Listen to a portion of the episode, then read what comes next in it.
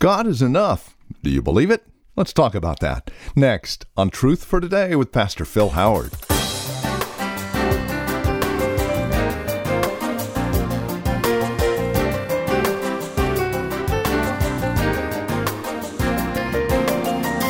From Valley Bible Church in Hercules, this is Truth for Today with our teacher and pastor, Phil Howard. Hi there, and welcome to our program today. God is Enough. That is the title of our series. Today's message is simply entitled, Even Youth Will Fail. And indeed, our frail, mortal bodies and our frail, mortal life, sin-riddled as it is, will always fail. But God is enough. And that's the encouraging message we take away from today's broadcast. Join us. Here's Pastor Phil Howard with today's broadcast now of Truth for Today. If I had my way, you'd melt them all. It was, I forget which reformer it was, says, melt all the idols in the churches and put the saints in circulation. He wanted to melt the silver and gold, and he said, then we could put the saints in circulation, make money out of them. You don't get it, but that's okay. Uh, don't you understand that he who sits on the circle of the earth? Notice there, God never did say the earth was flat. Science said that. Science said the earth was flat. And if you study the life of Christopher Columbus, he read in Isaiah that the earth was a circle. And he said, I'm going outside the Gibraltar Straits, and I'm going to sail that way, and I won't drop off of a flat earth. It's a circle, because I believe Isaiah. You could study. It's a historical fact. Science gets mixed up. This God doesn't get mixed up. He said he's looking from the sphere, the circle of the earth. Now, are you impressed with princes? Look at verse twenty-three. Brings princes to nothing. Where is Saddam Hussein? Where did we find Saddam? On a throne or groveling in a hole in the ground? Where is Noriega? Been down rotting in a prison down in South America, but has come to faith in Jesus Christ. I just read about it. Where is Hitler? With his lover in the bunker, and takes the cyanide tablets and kills himself. Where is that country? It has come back, but where was the mighty man that will extinguish Jews and kill gypsies and kill blacks and be the pope of the whole world? No, Hitler, you won't. You're impressed with princes and power, but God says right here, he is above the princes. Who brings princes to nothing, makes the rulers of the earth as emptiness. Scarcely are they planted, scarcely are they sown, scarcely has their stem taken root in the earth. When he blows on them and they wither, and the tempest carries them off like stubble. Whew. See you, Saddam. Whew. See you, Hitler. Whew. See you, Haman. Whew. See you, this one. They're all going to crash because Psalms two said Messiah, a resurrected Jewish man called Jesus Christ of Nazareth, is going to reign over the nations, and he's going to put them under his foot like a footstool, and he's going to say, I am king, I am Lord, I will take the earth. Now, young people, you won't hear this in class, but this is our God. This is the God you'll have to leave.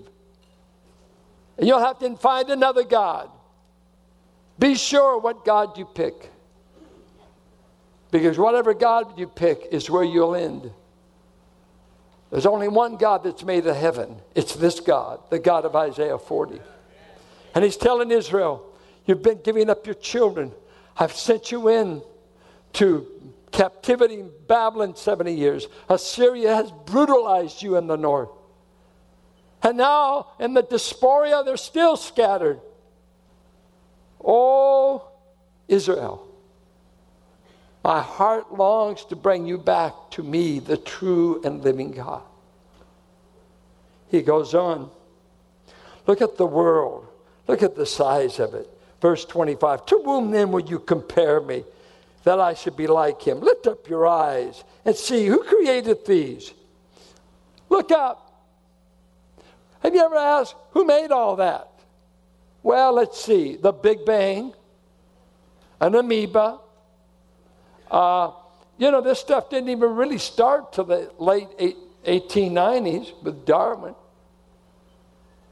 Okay, you got a Big Bang. That's pretty creative. Uh, and an amoeba, they've come a long ways. No wonder we're trillions of years old. That amoeba's had to do a lot of walking. Uh, and, and he says, because Israel as a whole was theistic, and even if they picked the idols, they would ascribe to them the same. You know, their gods had to do it. But watch, lift up your eyes. Who brings out all these stars? Who calls them by name? And the great. But stop. The first thing he says is, um, Israel, have you forgotten the size of your God? You've been in the God market. You're looking for God. Young people, let me tell you, you're looking for the God in your life.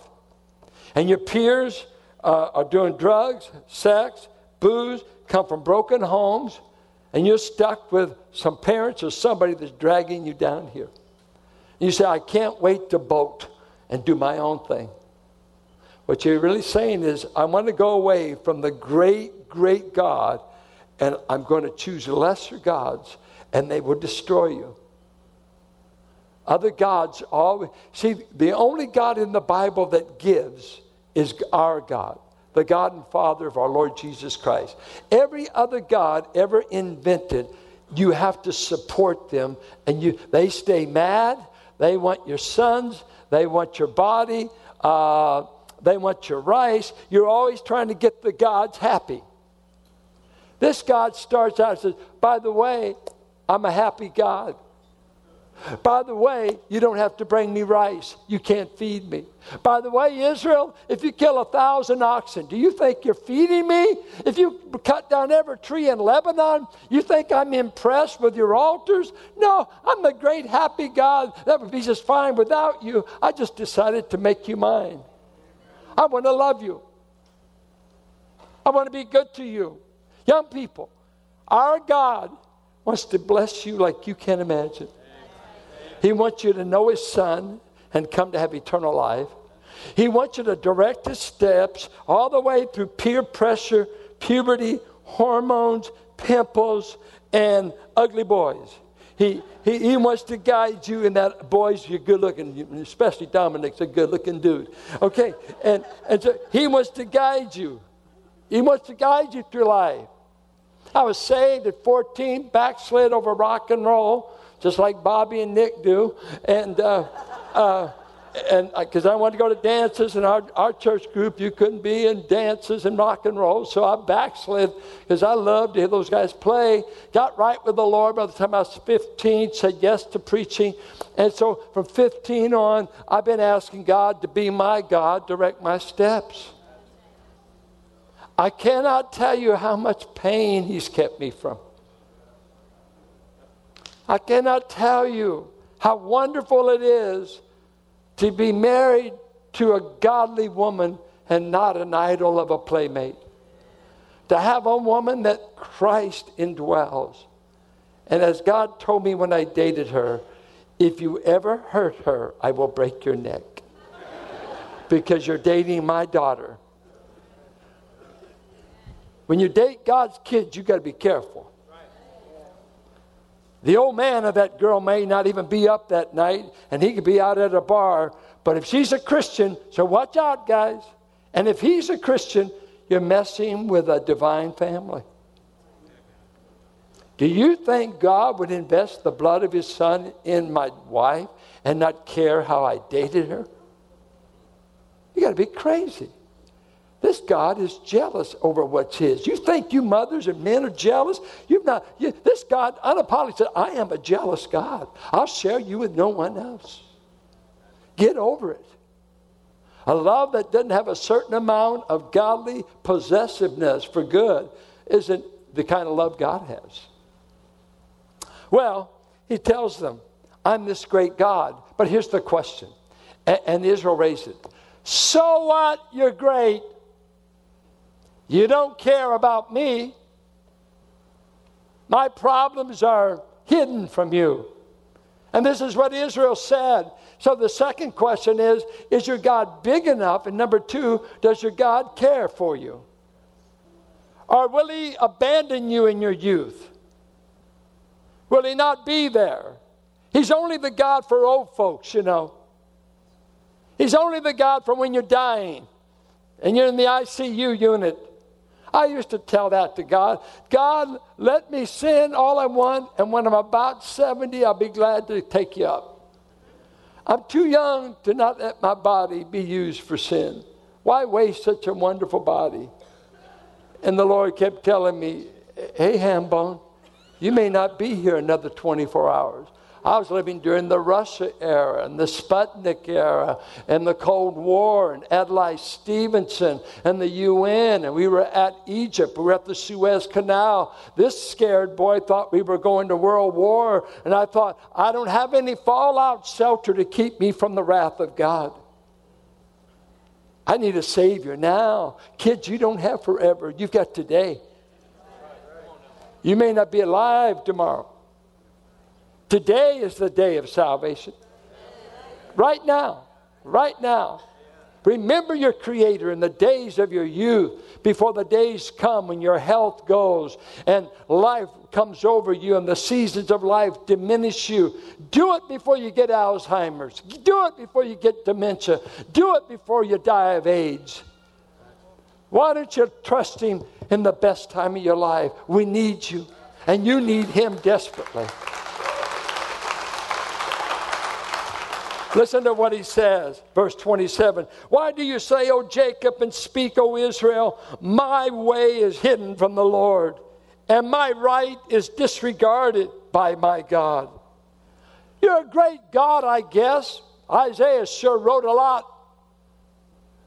But you don't care about us. You let Assyria come in. You let Babylon come. Where are you? We need you now. He said, Oh, Jacob, Jacob. I loved you all the way back there when you were fleeing Esau. I've loved you. I loved your father Abraham when he was a moon worshiper in Ur. I chose him out. I revealed myself to him. Oh, Jacob, how could you say I don't care? Then he tells him, Why do you say this? Have you not known? Have you not heard? I'm the everlasting God, the creator of the ends of the earth. I don't faint. I don't get tired. My understanding is unsearchable. I know everything you're going through. I've got all the strength you need, and I love you. I care for you. I'm not only the omnipotent God, I'm the only one of the gods that shows compassion, love, and mercy on the worshiper. No other gods have compassion like this God. No other God. It was his son who came to bear our transgression, who said to those weighted down with godless Judaism of the time of Jesus, he said, You're weighed down with lots of rules and regulations, Israel. I invite you, come to me and I'll give you rest. Come to me. I won't put more on you. Come, get. I'll put you in my yoke and you'll find rest. You'll find ease, you'll find humility and meekness, and you'll find Messiah will enfold you in the yoke of fellowship. I will. I don't want to put more on you, Israel. I want to bear the burden. Our God is available. He loves. But here's the question. Well, if you care, how do I gain access to your care? How do I get access to all this power you've told me? You know, it's like, you got all this strength. Don't describe to me how strong my enemies are. It will only depress me. But when you start talking about the strength of my friend, let's say of a father or a brother or someone that loves me, oh, I love to hear their strength described. And so he's described God's strength. And now he says, I care, but here's the number three question that you need to deal with. How do I gain access to it? You got all this power. Are you aware that I'm drowning in my problem? I'm weak. I'm defeated. I'm being subjected to foreign powers. I don't seem to be able to charge of anything. How do I get any access to you? Oh, I'll tell you. You want to know? Yeah. You say, well, let me tell you this.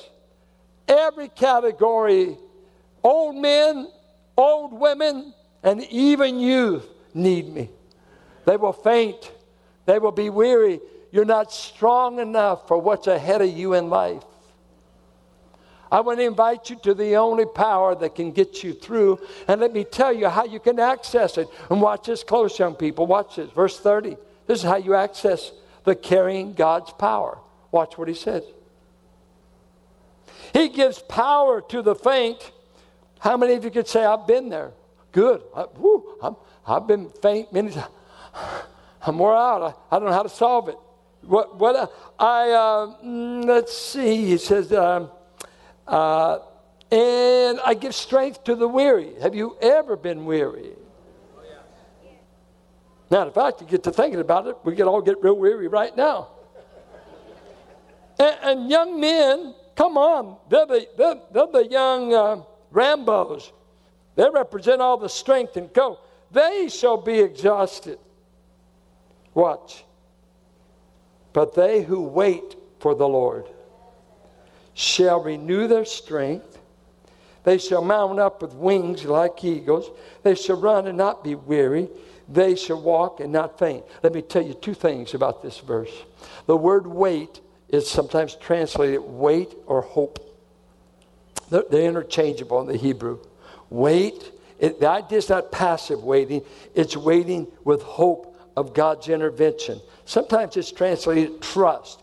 Those who wait expectantly for God's help. It's an attitude of faith for future help. I'm calling on you right now, Lord. I'm expecting you. So we call it hope. But the idea of this word wait is not just, no, no, no. no. It, it is active, trusting expectation for God's help. Now notice what he says he'll do. He'll renew your strength. Now, Now, this is worth uh, the whole message, what I'm going to tell you now. And I'll be taking a love offering for myself on the side for this great nugget. Uh, th- this little word, uh, I've studied it before, but I studied it again. And the Hebrew word here for renew is literally the word change. And it was used of changing your garments. You need a new change of clothes? It's used that way. Uh, for you scholars, if you'll see me, I'll give you all the Hebrew references to it later. You come see me. I got the notes, but that'll cost you.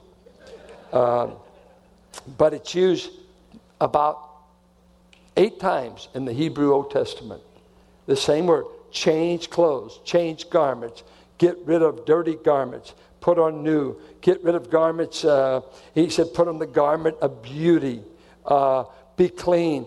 And, and the, the translation would be, come to me and exchange. Make an exchange with me. And what is the exchange? It's this. Bring your weakness and I'll give you my strength. Bring your incompetence and I'll give you my competence. I'll bring uh, your ignorance, and I'll give you some of my omniscience. Bring your impotence, I'll give you some of my omnipotence. Bring uh, your fainting, I'll give you my fullness. Will you show up and admit, first of all, you don't have it? And know that this great majestic God who hears Jacob and hears you complain that he doesn't care, and he asks you this, I haven't been meeting you in the change room. You know, you want to buy some nice clothes, they've got those change rooms. And if you're really ragged, you don't want to wear the ones you wore in out. You put them in the bag. And he's just saying, faith and trust in me and coming to me with all your inadequacy. Hey, young people, we know you're going back to school. We know there's drugs there. We know promiscuity is on every corner, especially from twelve on. We know it's not cool to be a church kid. We know that. It wasn't cool for me. I went through Helms and Richmond High, and I only knew five other Christians. And I used to run with the athletes and the dudes. I hung out by myself most of the time because every weekend was describing who they slept with or how they got drunk. I couldn't hang with them. I started preaching by the ninth grade. It was lonely. It was lonely, but wonderful. I took Jesus instead of them. And over here, I've already seen them buried, many of them. And they died of this, they died of that. Many died at Vietnam. All kinds of tragic ends. I want to tell you, hear me, hear me, hear me. Every day with Jesus is better than the day before. Every day. Every day. And, and you say, well, you're, you're getting too old to sin. I'm not getting too old to know that I'm going to die, but I'm kind of happy at the thought of it. For me to live is Christ, and to die will be gain. I will be shouting the day I die. In my spirit, because immediately I will be with the Lord. Where will you be? Without Christ, you will immediately be in hell. Immediately. So you better let the good times roll while you're going to hell. You might have to stand up and make some sacrifices and say no to some sin. But let me tell you, the real party's coming. It's over there. It's there. We're going someplace. We're going someplace. And I just tell you what we want to do.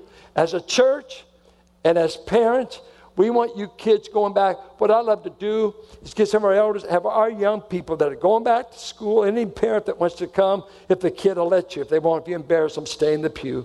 Um, that uh, I think we ought to pray for our young people going back to school. Let's say that sixth grader to twelfth grader. And we want to lay hands on them. We're going to pray. God, our God is bigger than the school system. Our God's bigger than peer pressure. And kids, when it gets rough and when you've blown it, don't give up. Don't think this church is going to reject you. We've all failed. We know what the teen years are like. We want to stand for you, fight for you. And I'll say this, parents, don't be passive about your kids being lost. Would you help us? Would you help us? We need workers. We need finance. We need prayer. We're going to dedicate the month of October to thirty-five days of prayer. Because we think this church and our community desperately needs a praying church. I don't care about the budget and the color of the pews, but I do care if we pray. If we'll pray, God will heal. God will heal. Our series is simply entitled, God is Enough. And this is Truth for Today with Pastor Phil Howard from Valley Bible Church in Hercules. As we conclude our time together today, we thank you for spending time with us and trust that your time wasn't put to waste. As we conclude our thoughts together here, we would remind you that copies of the broadcast are available, as well as resource materials from our website, valley bible dot org. Again, feel free to stop by anytime, valley bible dot org. If you'd like a copy of today's program, simply mention today's date when you contact us, or for a gift of ten dollars or more, we'll send you the entire series called God is Enough. You can reach us by phone at eight five five, eight three three, nine eight six four. Again, that's eight five five, eight three three, nine eight six four. Or, as mentioned a moment ago, stop by our website, valley bible dot org. You'll find all of our contact information there, as well as an opportunity to contact us through our website via email. We have other resource materials available, as well as information about who we are and what we believe. In fact, please accept our invitation to join us for worship here at Valley Bible Church in Hercules. The details, directions, and service times can all be found at our website, valley bible dot org. Or simply call us, once again, eight five five, eight three three, nine eight six four. This broadcast is available through T F T Sustainers. In other words, as you come alongside us and partner with us financially, we're able to continue the ministry here on K F A X. And as a way of saying thanks, we'll bring back to you a quarterly newsletter, a once-a-year special gift. And you can always take a break with Pastor Phil weekly with his video devotional. Again, that's all part of our T F T Sustainers. When you contact us, let us know you'd like to partner with us financially. That would mean a great deal to us. One more time, eight five five, eight three three, nine eight six four is our phone number. And our website, if you're giving securely online, is at valley bible dot org. Or write to us, fifteen eleven M Sycamore Avenue, Suite two seventy-eight, Hercules, California. The zip code is nine four five four seven. Thank you for spending time with us today, and until next week at this same time, may the Lord richly bless you as you seek His truth for today.